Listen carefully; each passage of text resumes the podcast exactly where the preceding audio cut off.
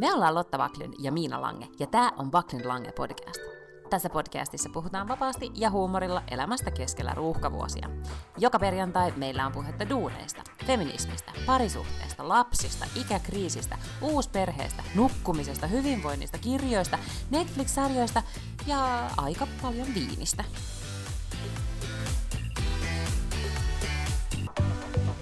Niin, täällä siis tilanneraportti lidingöläisen jäähallin parkkipaikalta. Täällä istun hämärtyvässä illassa. Kevään tuntu on ilmassa, 5 astetta lämmintä. Ja missä sä? No, mä olen täällä ihan lämpimän oman kotini mukavissa olosuhteissa. Ja naureskelen, kun sä oot siellä semmoinen niin kuin karvakaulus ja toppatakki päällä mobiilistudiossa. Ja onneksi ei ole siis ton kylmempi ulkona, että nyt voin siis laittaa autosta kaikki lämmittimet ja muut pois päältä, niin tässä ei siis hurise ympärillä. Että toivottavasti äänenlaatu kestää tämän jännittävän olosuhteen. Siis tungin lapsen tonne jääkiekkoharjoituksiin ja juoksin autolle, että me kerätään podata. Tämä on taas tällainen viikko, että nyt just löytyi 45 minuuttia. Ja musta tuntuu, että itse asiassa viime viikko oli vähän samanlainen ja tämä viikko on samanlainen ja ensi viikko on mun mielestä vähän tollainen samanlainen. No mikä tätä tammikuuta nyt vaivaa? En mä kans tajua. Tosi raskasta. Olisi pitänyt olla joku tämmöinen soft landing mun mielestä, eikä mitään tällaista. Totta. Sulla oli vielä viime viikolla, mulle tuli huono omatunto, koska me siis podattiin ja kaikki meni hyvin. Mutta sitten sun vuoro oli leikata podia. Sitten yhtäkkiä tuli myös kaikkea ohtotarjouksia Roviosta ymmässä. Se joudui tekemään ihan niin kuin, kai sitten viestintäjohtaja ei voi sanoa, että sori, työaika meni jo. Kun alkaa toimittajat soitteleen, että mitäs tää on, niin sitten sulla oli semmoinen war room käynnissä siellä, kun sä tietenkin teit tärkeintä, eli leikkasit podia ja sitten teit kaikenlaisia suunnitelmia. Joo. Miten se selvisi? Oisit voinut soittaa tai sanoa, että hei, mä en pysty. Sitten mä olisin auttanut. No joo, ei oikein kuulu tapoihin. Avunpyyntö. Niin, tai joku sellainen en pysty. Teen mieluummin nämä molemmat asiat samaan aikaan. Siis joo, todellakin. Torstaina, kun podi tulee ulos perjantaina, niin torstai-illalle olin sitten jopa ihan kalenterista varannut, omasta kalenteristani slotin, että editoi podcast. No siinä joku 10 minuuttia ennen sitä, niin eikös alkanut jotenkin uutiswiret laulamaan. Israelilainen yhtiö nimeltä Playtika, joka on tämmöinen pelifirma, oli siis tehnyt, ja nyt ei käytetä sanaa ostotarjous, he olivat tehneet tällaisen non-indicative proposalin, eli lähettäneet sähköpostin, että meillä olisi tämän verran rahaa ja olisitteko kiinnostuneita. Kyse ei siis ole vielä mistään muodollisesta. Miten se deittailumaailmassa, mihin toiset vertailu? Olisiko niin kuin swipanneet? En ota oikein, kantaa että muuta kuin siihen, mitä, en puhu muita mitään asioita kuin mitä meidän pörssitiedotteessa lukee, mutta sellainen piti sitä tietysti seuraavana aamuna laittaa ulos, koska ollaan pörssiyhtiö ja totta kai kaikki tämmöiset asiat niin, ovat heti kaiken kovan spekulaation alla. Niin kyllähän siinä sitten vauhtia riitti siinä torstai-ilta ja perjantai-päiväkin.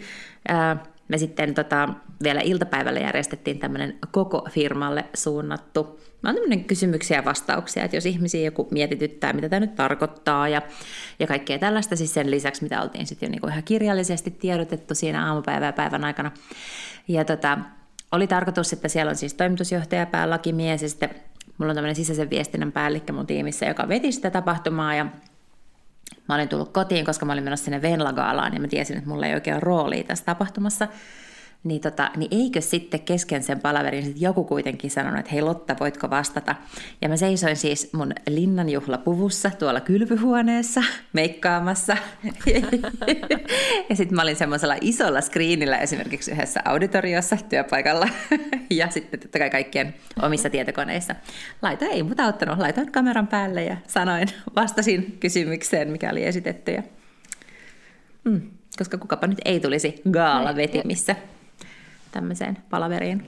Jälleen kerran hengästyn ajatuksesta, että sulla oli siis suoraan tämmöinen niinku viestintällinen, kiivas viestintäpäivä, työpäivä ja sitten saman tien Venla-gaalaan suikahdit siitä sitten. Ja raportoit sosiaalisessa mediassa, että gaala oli kiva. Menikö taas pikkutunneille, etkä huomannut, Onko muistikuvia? Kysytään näin päin. Siis muistikuvia on, nyt oli paljon lyhyempi matka myös kotiin, että ei mennyt silleen niin kuin poukkoilleen seinien kautta niin kuin viimeksi, ja varmaan en ehkä ihan juonutkaan ihan niin paljon, mutta kun tulin kotiovelle, niin siinä oli kyllä se Hesarin jakajan Hesari-kärry, että on se sillä tavalla sitten vähän myöhemmin, kuin ne sitä niin aikaiseen jo jakaa, sitä Helsingin Sanomia. No mutta silläpäs se näytti oikein niin kuin semmoiselta glamoröösiltä gaalalta. Oliko se sitä? Ihan sairaan hauskaa oli ainakin. Ei se mun mielestä glamorösiteetissään, se ei mun mielestä eronnut aikaisemmista vuosista. Se on vähän sellainen Groundhog Day, koska se on viimeiset vuodet, siis koko sen ajan, kun mä oon ollut TV-alalla ja käynyt Venla-gaaloissa, mikä nyt on kuitenkin varmaan jo tässä viimeiset 10 vuotta, niin se on ollut samassa paikassa, eli tuolla Oopperan Alminsalissa. Ja sitten, no se dinneri on ollut vähän eri paikoissa, että se on joskus ollut Crown Plazassa, joskus se on ollut siinä viereisessä hotellissa, eli Scandic Parkissa, ja sitten se on kerran ollut Finlandia-talolla, mutta aina se on jossain tässä nurkilla, niin nyt kun mä yritän taaksepäin katsoa, niin en mä enää niitä toisistaan juurikaan erota, niitä gaaloja, mutta aina siellä on mukavaa ja glamoröössiä. Ja tapahtuuko siellä mitään kulisseissa sellaista? Nyt sulla ei pörssiyrityksen tiedotussäännöt sidossua, niin sä voit kertoa, että mitä siellä tapahtuu. Mä en nähnyt mitään tällaista niinku juoruttavaa, enkä oikein kuullutkaan mitään juoruttavaa, paitsi että kun mä lähdin sieltä sitten, niinku arvio on mun mielestä jotenkin, että mä ehkä olisin joskus 4 maissa lähtenyt sieltä, ja hain narikasta mun takin, niin sitten siinä oli semmoinen pikkunarikka tai joku semmoinen syvennys siinä vieressä, niin Tom Nylund, ja sitten, joka on siis Ylellä tämmöinen toimittaja, ja sitten Peltsi, joka on siis Ylellä tämä eränkävijä, niin ne sitten vaihtoi siinä vaatteita ja laittoi niin kuin monon jalkaa. Sitten mä olin, että mitä te oikein teette, että kello on 4 aamulla, niin ne aikoi hiihtää kotiin. Ja toinen asui jossain Haagassa, okay. Ja toinen ehkä jossain Maununnevalla tai jotain tämmöistä. Ja siis en tiedä, ehkä meidän kuulijat muistaa, mutta eihän perjantaina siis oikeasti ollut lunta yhtään missään. Sitten mä tästä niin kuin jotenkin naivina ihmisenä kysäsin, että miten kun teillä on noin murtsikkasukset ja tuolla ei todellakaan, tästä lähtee niin kuin asfaltti tuosta ulkopuolelta. Niin sanoin, että ei siellä ole, ei joka paikassa ole pakko olla lunta, että voi hiihtää. Se on totta, eikö se ole sellainen sanonta Suomessa, että se on sukuvika, jos suksi ei luista. Hei, just niin. Mm. Täällä ei ole siis tapahtunut taaskaan, ei ole ollut viestintäkriisejä eikä gaaloja, mutta oli äärettömän ihana ja rauhallinen viikonloppu. Oltiin poikani kanssa kaksin, kerkesin siinä jonkun verran joogaillakin, mutta sitten kun piti olla tämmöinen, tiedätkö, lapsi on syntymäpäivän juhlilla koko lauantain, että mulla oli omaa aikaa, jonka niin kuin ehkä 5 tuntia olin sen suunnitellut, niin eikö synttärisankari saa vesirokon ja oma aika palo siinä eikö sitten. Tätä vähän niin kuin, eikö tätä vähän odoteltukin jo, tätä vesirokkaa? Odoteltiin joo, kyllä. Eikö se ollut kyllä, niin, että oli just jotkut juhlat, sitten, missä kaikilla sitten sen jälkeen oli se? Niin. Tämä sama vesirokko on sitten vaan kiertänyt loputtomiin, kunnes se nyt kaikki on sitten sen sairastanut. Mutta pakotin sitten lapseni lähtemään kanssani lauantai-kaupungille. Tälleen klassisesti ajattelin, että jos nyt häntä koulutan, niin sitten saan hänestä just tyttäresi kaltaisen shoppailuseuralaisen sitten myöhemmin. Veikkaan, että koulutusta toki vaatii huomattavasti aika paljon. Mutta meillä oli oikein kuitenkin kivaa. Ja sitten vein hänet, Tukholmassa on semmoinen kahvila kuin Café Saturnus Östermalmilla. Mä en tiedä, ootko sä kuullut siitä. Se oli joskus 2000-luvun varmaan, olisiko minä tiedän alusta tai 2010-luvulla jotenkin niin kuin todella in ja pop. Siellä oli semmoiset isot korvapuustit, semmoinen ranskalainen kahvila, missä sitten aina käytiin istumassa. Ja sitten se vähän niin kuin, kai se on vähän tämmöinen niin kuin korttelikahvila, että aina ollut suosittu. Ja nyt se meni sitten pandemian aikana, taisi mennä sitten pitkään remonttiin. Ja nyt se sitten vihdoin ymmärtääkseni, oliko just ennen joulua tai joulun jälkeen avattiin. Ja me mentiin sitten, vein poikani sinne sitten tähän instituutioon kahville. Ja se oli äärettömän huono idea, koska se oli ihan hirvittävän pitkä jono. Siellä oli joku brunssi käynnissä ja kaikki trendikkäät tukholmalaiset parveili siellä. Ja me jouduttiin jonottaa pöytään, mutta sitten mä kysyin, että no jäädäänkö me nyt tähän jonoon. Ja sitten sehän näki ne kaikki leipomukset ja pullat siellä, niin se sanoi, että joo, jäädään. Sitten me jonotettiin aika pitkään. No, sitten saatiin pöytä ja sitten se oli äärettömän hyvää people watchingia, lapsi katsoi kännykkää ja minä ihmisiä. Se oli muun muassa, kun ollaan puhuttu tästä Valkrenin perheestä, niin Benjamin Ingrosso oli siellä ja sitten minä siellä vakoilin kaikkia trendikkäitä tukholmalaisia. Sitten mentiin lapsen kanssa kotiin ja lauantai-saunaan ja peruskuviot. Mutta oli oikein rentouttava. Kiva viikonloppu. Ihanaa. Kuulostaa ihan tosi. Ilman Venla-kaalaa. Niin. Mut kyllä pikkasen alkaa kaalahammasta kohta kolottaa, kun kuuntelee, että tässä on niin kuin joka puolella näitä Oscar-kaala on tulossa ja jatkuvasti on kun tämä gaala season niin, menossa. Kyllä, niin kyllä, gaala season. Tekisi mieli jonnekin gaalaan päästä. Mä en ole vielä nyt sitten mitään muita gaaloja tähän mun kalenteriin saanut, paitsi että maaliskuussa on tämmöinen Magnet Awards, joka järjestetään ensimmäistä kertaa, joka on tämmöistä, ne on tämmöisiä employer branding palkintoja, eli siis ei suinkaan mikään tämmöinen niin kuin suuri Venla tai Jussi tai Emma tai mikään tämmöinen, mutta näitähän on koko ajan kaikennäköisiä business-palkintoja jaetaan, ja mä oon menossa juontamaan sen tapahtuman osittain siis sen takia, että se on järjestetty Ruotsissa jo muutamia vuosia, ja nyt se järjestetään ensimmäistä kertaa Suomessa, ja sitten tässä järjestämässä on Milton, ja sitten joku, jota mä en muista, ja sitten The Finder Seekers, joka on tämmöinen suorahaku ja employer branding yritys, eli ne on niin kuin headhuntereita, ja mä istun siis sen firman hallituksessa, jonka vuoksi sitten oli varmaan helppoa ottaa täällä laarista ilmanen juontaja. Tein itse ja säästin. Magnet Awards, joo. Okei, vau. Wow. Mä ajattelinkin, että olisi jännä, se olisi ihmisistä, ihmismagneetti. Kuka on niin kuin vetovoimaisin. Hei, aika hyvä. Tyyppi. Koska toi puuttuu, kun on kaikkea, niin kuin, että palkitaan jotain laulajia, elokuvia, televisio-ohjelmia, näyttelijöitä, niin pitäisikin oikeasti palkita vaan tyyppejä. Niin kuin, joku onkin vaan ihan hirveän karismaattinen. On vaikuttajillahan esimerkiksi, eikö se joku tämmöinen influencer? Ai jaa, okei. Se on varmaan striimattu jossain TikTokissa ja mä en ole nähnyt. Magneettisista persoonista puheen ollen, niin siis mulla on tullut Instagramissa niin paljon nyt vastaan Chris Jennerin Masterclass henkilöbrändäyksestä, sitä on mainostettu. No. Ja minä otin nyt asiakseni ja katsoin sen. Ja olen ihan ääreistä vaikuttunut. En mä tiedä, siis se on totta kai, hänhän on ehkä maailman parhaimpia siinä, mitä hän tekee. Mutta hän siis erittäin hyvin tuotettu, moniosainen, niin kuin ne Masterclassin koulutukset on. Niin hän puhuu siinä, hän avaa sitä niin kuin henkilöbrändäystä ylipäätään, että miten se rakennetaan, miten hän teki perheensä ja lastensa brändien kanssa ja mitä ne on mokannut ja miten ne, aika paljon itsestäänselvyyksiä nyt näin niin kuin jälkeenpäin, mutta jotenkin se on tosi vaikuttavaa, kun hän kertoo, että miten niin kuin Instagramin alkuaikoina ne alkoi kaikkea tekemään ja miten kokeilun ja erehdyksiä kokeilun kautta ne on niitä asioita tehnyt. Ja sitten hän kertoo siinä todella sitä niin kuin omaa periaatettaan, että hän ei koskaan mene mihinkään tilaisuuksiin niin kuin tyyliin, että hän menee aina puoli tuntia etuajassa, hän on aina valmistautunut, hän aina miettii, mikä se hänen main message'insä on, minkä hän haluaa läpi. Ja sitten hän herää aamulla 4 polkemaan jotain treadmillia ja tekee siinä niin kuin päiväjutut, ja 7 hän aloittaa, sit 7 hänellä pitää olla jotain saavuttanut päivän aikana. Et on myöskin niinku erittäin tiukka työmoraali ja etiikka hänellä, mutta siis oikeasti siis superviihdyttävä ja sitten jotain siitä jäi myös käteen. Niin jos sattuu olemaan Masterclass, niin Chris Jennerin henkilöbrändäyskurssia suosittelen. Erittäin hyvä vinkki. Tämä jo ehdottomasti katsoa. Ja nyt jos joltain on mennyt siis ohi, niin Masterclass on siis tällainen firma ja alusta. Onkohan se ihan masterclass.com saattaa olla se osoite. Ja siellä on siis valtavasti kaikki eri. Että silloin kun se alkoi, niin se ei ole mitenkään ihan mahdottoman vanha firma. Sanoisin, että alta 10 vuotta.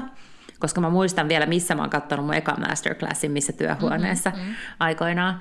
Ja silloin siellä oli niin kuin alkuun muutamia, kylläkin ihan nimekkäitä tyyppejä, mutta kertoi jostain semmoisista, ne alkuun oli aika semmoisia ilmeisiä, että siellä oli vähän niin kuin aika screenwriting ja ehkä valokuvausta, jotain tämmöisiä, mistä sä tavallaan niin kuin ymmärrät, että mitä sisältö voi olla Masterclassissa, ja sen jälkeen, niin siellä on vaikka mitä, mä en ole esimerkiksi itse katsonut, mutta siellä on vaikkapa Steph Curryn joku Masterclass, joka on siis Golden Gate Warriors, siis niin kuin varmaan ehkä maailman tai Yhdysvaltojen paras koripalloilija.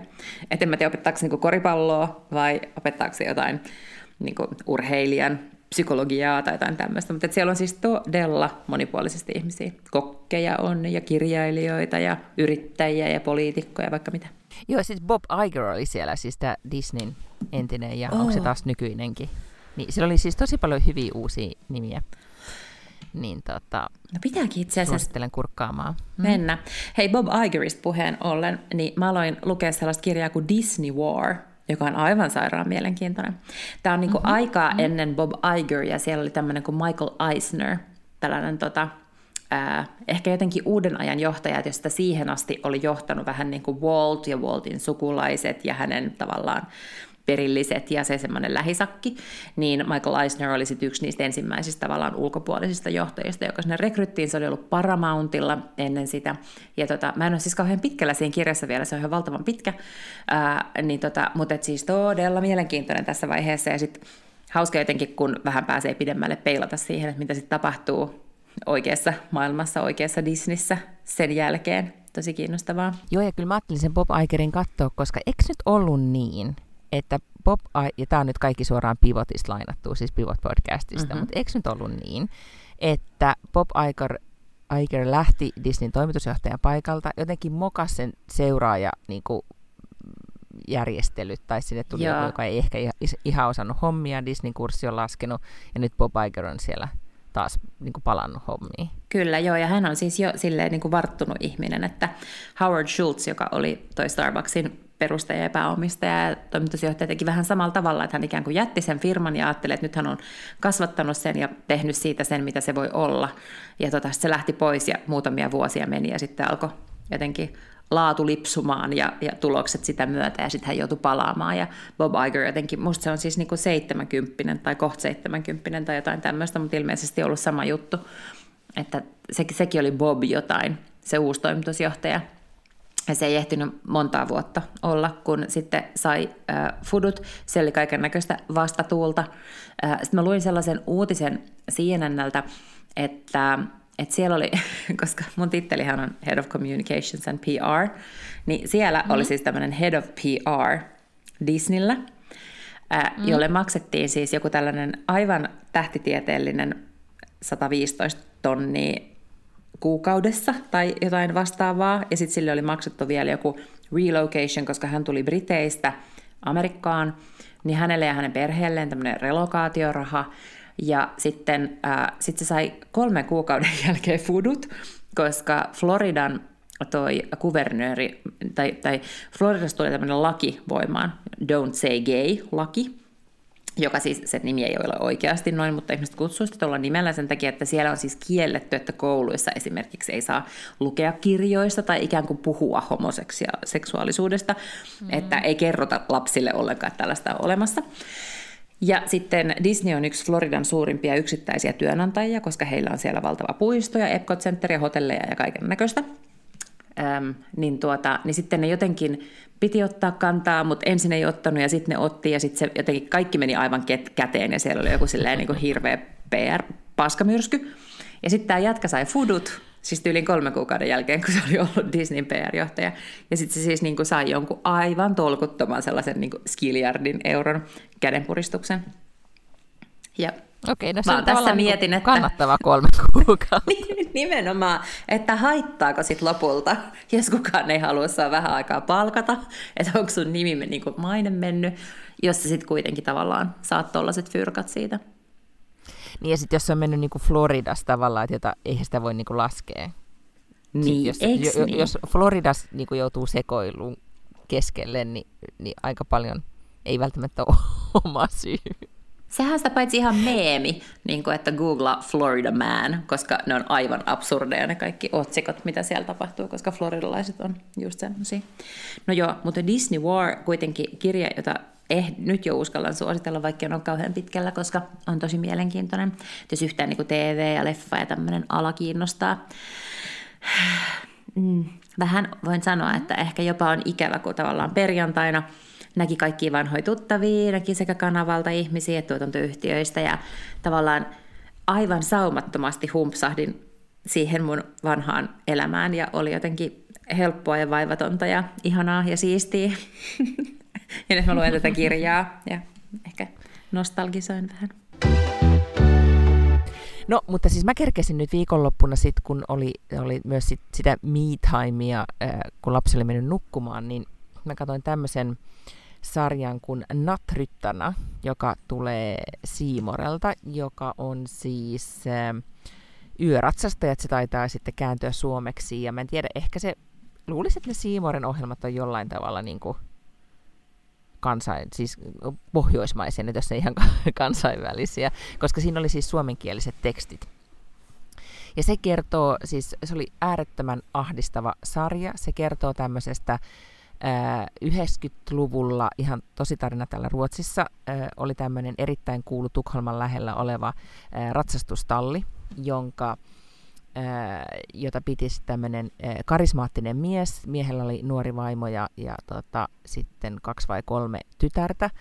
Ja, ja sitten siellä tallilla oli aina töissä nuoria tyttöjä. Ja nyt jo arvaat, mihin tämä tarina on menossa, koska sitten silloin 90-luvulla hän ihan säännönmukaisesti käytti hyväksi näitä tallilla asuneita, usein niin kuin rikkinäisistä kodeista kotoisin olleita tyttöjä hyväksi. Kukaan muu ei oikein niin kuin huomannut mitään tai osa huomasi, mutta nämä tytöt ikään kuin sitten ostettiin hiljaiseksi ja näin. Ja sitten lopulta yksi sitten kertoi, mitä siellä oli tapahtunut, ja sitten tuli oikeudenkäynti, ja tämä mies tuomittiin sitten hyväksi käytöstä tai pariksi vuodeksi vankilaan, mutta sitten jatkoi kuitenkin sitä tallin pyörittämistä sen jälkeen, ja sitten hänen omat tyttärensä joutui sitten, niin kuin ei seksuaalisen hyväksikäytön, mutta niin kuin, vaan kamalan pahuuden ja väkivallan kohteeksi, siis sillä tavalla hyvin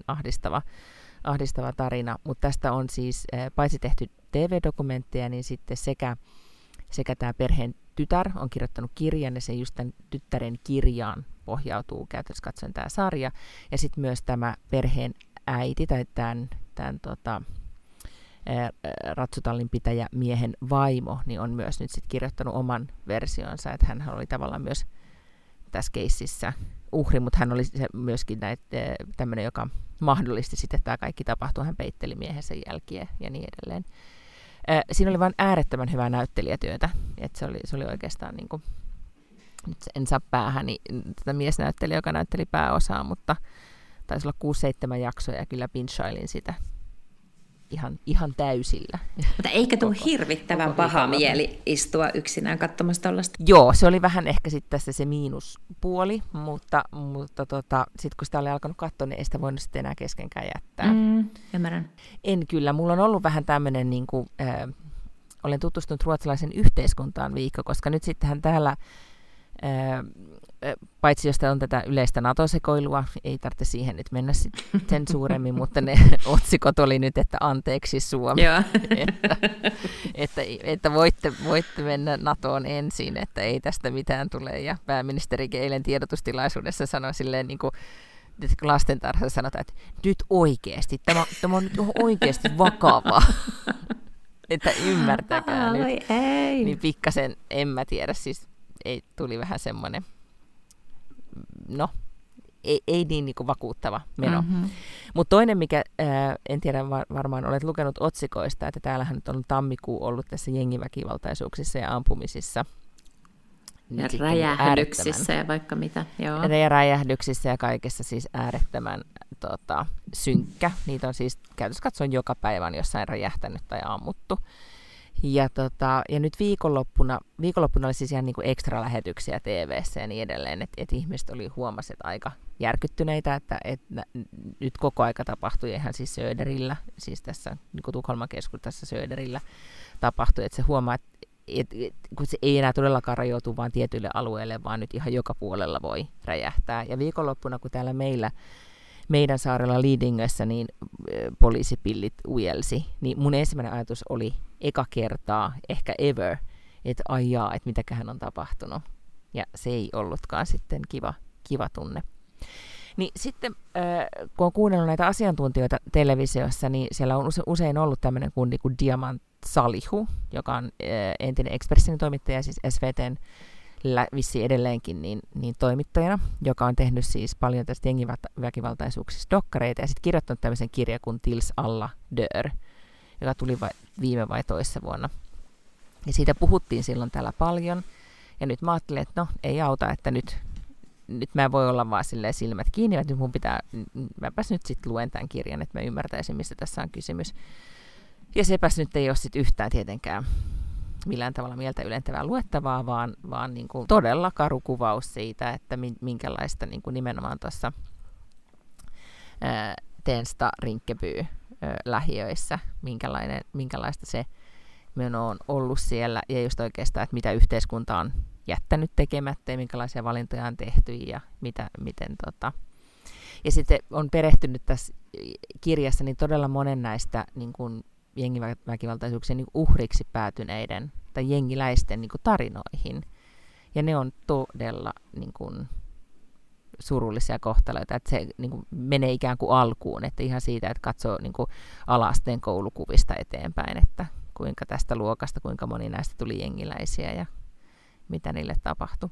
En ole vielä kirjaa päässyt loppuun, mutta se on ollut kyllä niin kuin todella silmiä avaava ja synkkä. Ja mä katsoin, että siis se oli mun mielestä ihan suomennettukin, jos joku nyt sitten haluaa hyvin myytyä tähän ongelmaan.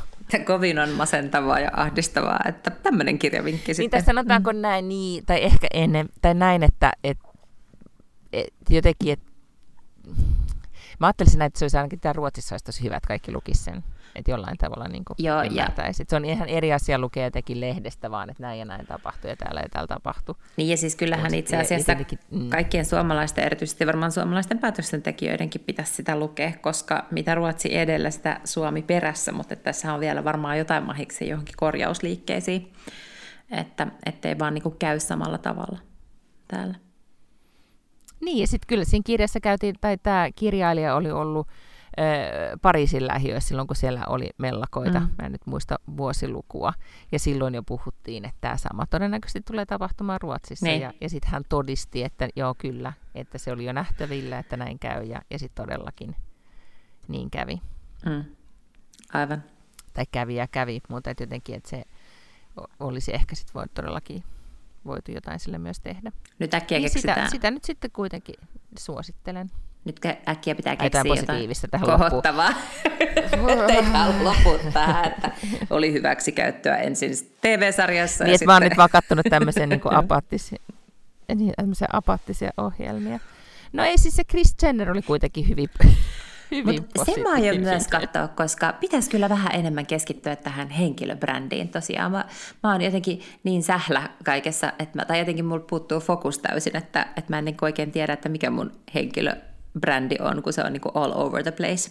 Niin mun pitää ehkä katsoa nimenomaan Chris Jennerin Masterclass ja jotenkin yrittää fokusoida ydinviestejä. Ja arvaa, mitä se suositteli siellä? No? Visualisointia pitää tehdä, niin kuin visuaalinen kartta. Että nyt sä et siitä pääse taas yli, etkä ympäri. Pitää laittaa kuvia ja laittaa ne seinälle ja miettiä. Oh, okay. Arvaa, mistä haluan puhua ensi viikolla. No. Haluan puhua siitä, että voiko intohimon palauttaa. Että voiko intohimo, siis itselleen, ei mitenkään silleen niin kauppaan, vaan että jos tavallaan... Miten niin intohimo ja... Jos intohimo... Ai, ostanut intohimo. Niin, voiko sen palauttaa? Ei vaan, mä tarkoitan sitä, että jos on kokenut intohimoa vaikka niin kuin parisuhteessa tai jotain asiaa kohtaan, jotain harrastusta tai työpaikkaa tai projektia tai jotain tällaista kohtaa, ja sitten lakkaa kokemasta sitä, niin voiko sen oikeasti palauttaa? Mä tuli siis mieleen, tuttavapiirissä on jotain tällaista... Ei varmastikaan avioeroa ole, mutta siis jonkunnäköistä skismaa parisuhteessa. Ja sitten tavallaan kun keskusteltiin siitä ja hän siitä puhui, että kun ei oikein enää niin kuin ole silleen kiinnostunut siitä tyypistä samalla lailla, niin mä mietin, että onko se silloin menetetty se peli? Että onko mahdollista kääntää tuosta tilanteesta enää takaisin siihen, että onkin sitä samaa intohimoa kuin joskus ollut? No sitä mä en tiedä. Tästä samasta aiheesta on puhuttu lähinnä ystäväpiiristä, niin liittyen just niin kuin ehkä ihmisiin, ei siis parisuhteeseen liittyen, mutta esimerkiksi just työhön. Että voiko kokea semmoista samaa niin kuin palavaa intohimoa töihin tai työhön tai johonkin projektiin kuin mitä niin kuin nuorempana. Ja mä itse asiassa just tätä asiaa tänään mietin, että musta olisi kauheata ajatella, että ei voisi. Ja mä väitän, että voi. Joo. Ja miksei sit voisi, niin en tiedä. Okei, selvitetään tämä asia. Niin. Tehdään joku research. Katsotaan joku masterclass. passion. Oi, siellä on se Perez, se, mikä se on se Perez, se parisuhdeasiantuntija on kanssa siellä Masterclassissa. Ja sen jutun, niin sen klassin nimi, että näin tulet ihmisten kanssa toimeen sekä makuhuoneessa että työpaikalla tai jotain. Okei. Se kannattaa ehkä meidän nyt katsoa ja sitten selvittää tämä asia. Todellakin. Ja itse asiassa jo siis meille läksyksi katsoa ja tutustua ja sitten pystyä ensi podissa antamaan oikeat vastaukset tähän kysymykseen. Mutta sitten tietenkin, jos nyt jollakulla kuulijalla on kokemusta, siis jommasta kummasta, että intohimo on menetetty ja palautettu, tai sitten siitä, että intohimo on menetetty ja sitten se meni sinne silientien, eikä saatana ole näkynyt sen jälkeen. Niin mielellään saa sitten meillekin laittaa, voi laittaa aivan, jos sanoo, että haluan olla anonyymi, niin voi olla anonyymi, tai muuten voi ihan nimelläkin laittaa, mutta vaikkapa Instagramissa, siellä me ollaan @Vacklin Lange podcast. Erittäin hyvä idea. Mm. Joo. Mulla oli myös listalla tarotkortit, mutta puhutaan niistä kanssa sitten ensi viikolla. Okei. Mä kirjoitin just Me naisten kolumniin persoonallisuustesteistä ja puhuin paljon horoskoopeista, niin tämä menee just vähän sinne samaan samaan sarjaan. Joo, tarot it is. Okei, no mutta mun pitää, siis nämä treenit on myös loppu siis, paitsi että sulla on hard stop, niin munhan todellakin pitää lähteä, koska emme voi jättää sitä lasta tonne. Mä vähän jo unohdin, että se on tuolla jäähallilla, kun oli niin mukavaa tässä lämpimässä autossa sunkaan jutella. Se istuu siellä yksinään luikkarit jalassa, kun ei saa niitä pois. Ja äiti on unohtanut hakea. No. Sellaista. Hyvä. On. Okei, no mutta tästä nyt oli vähän tämmöinen lyhyempi podcast, mutta kerrankin se nyt sitten näin. Niin, ensi viikolla intohimosta ja taroteista, vai miksi niitä nyt sanotaan? Hei, mä kysyn vielä, että onko sulla jotkut tarotkortit? Osaatko sä ennustaa niistä? Ennen, mutta mä oon nyt kuunnellut, siis kaikki on hurahtanut täällä tarottiin, niin mä jotenkin mietin, että pitäisikö mun alkaa tätä kanssa nyt olisiko se semmoinen yksi asia, mihin voisi kokea intohimoa. No niin, sehän selviää sitten ensi viikolla. Siis mä voin lukea sulle myös tarotkorteista ensi viikolla. No niin, aivan fantastista, joo, can't wait. No niin. Jees. Hirveän kivaa nyt sitten viikonloppuun ja sitten hyvänä aika. Nyt on viimeinen viikonloppu tammikuussa. Thank God! Vihdoinkin Tämä loppuu. Kyllä.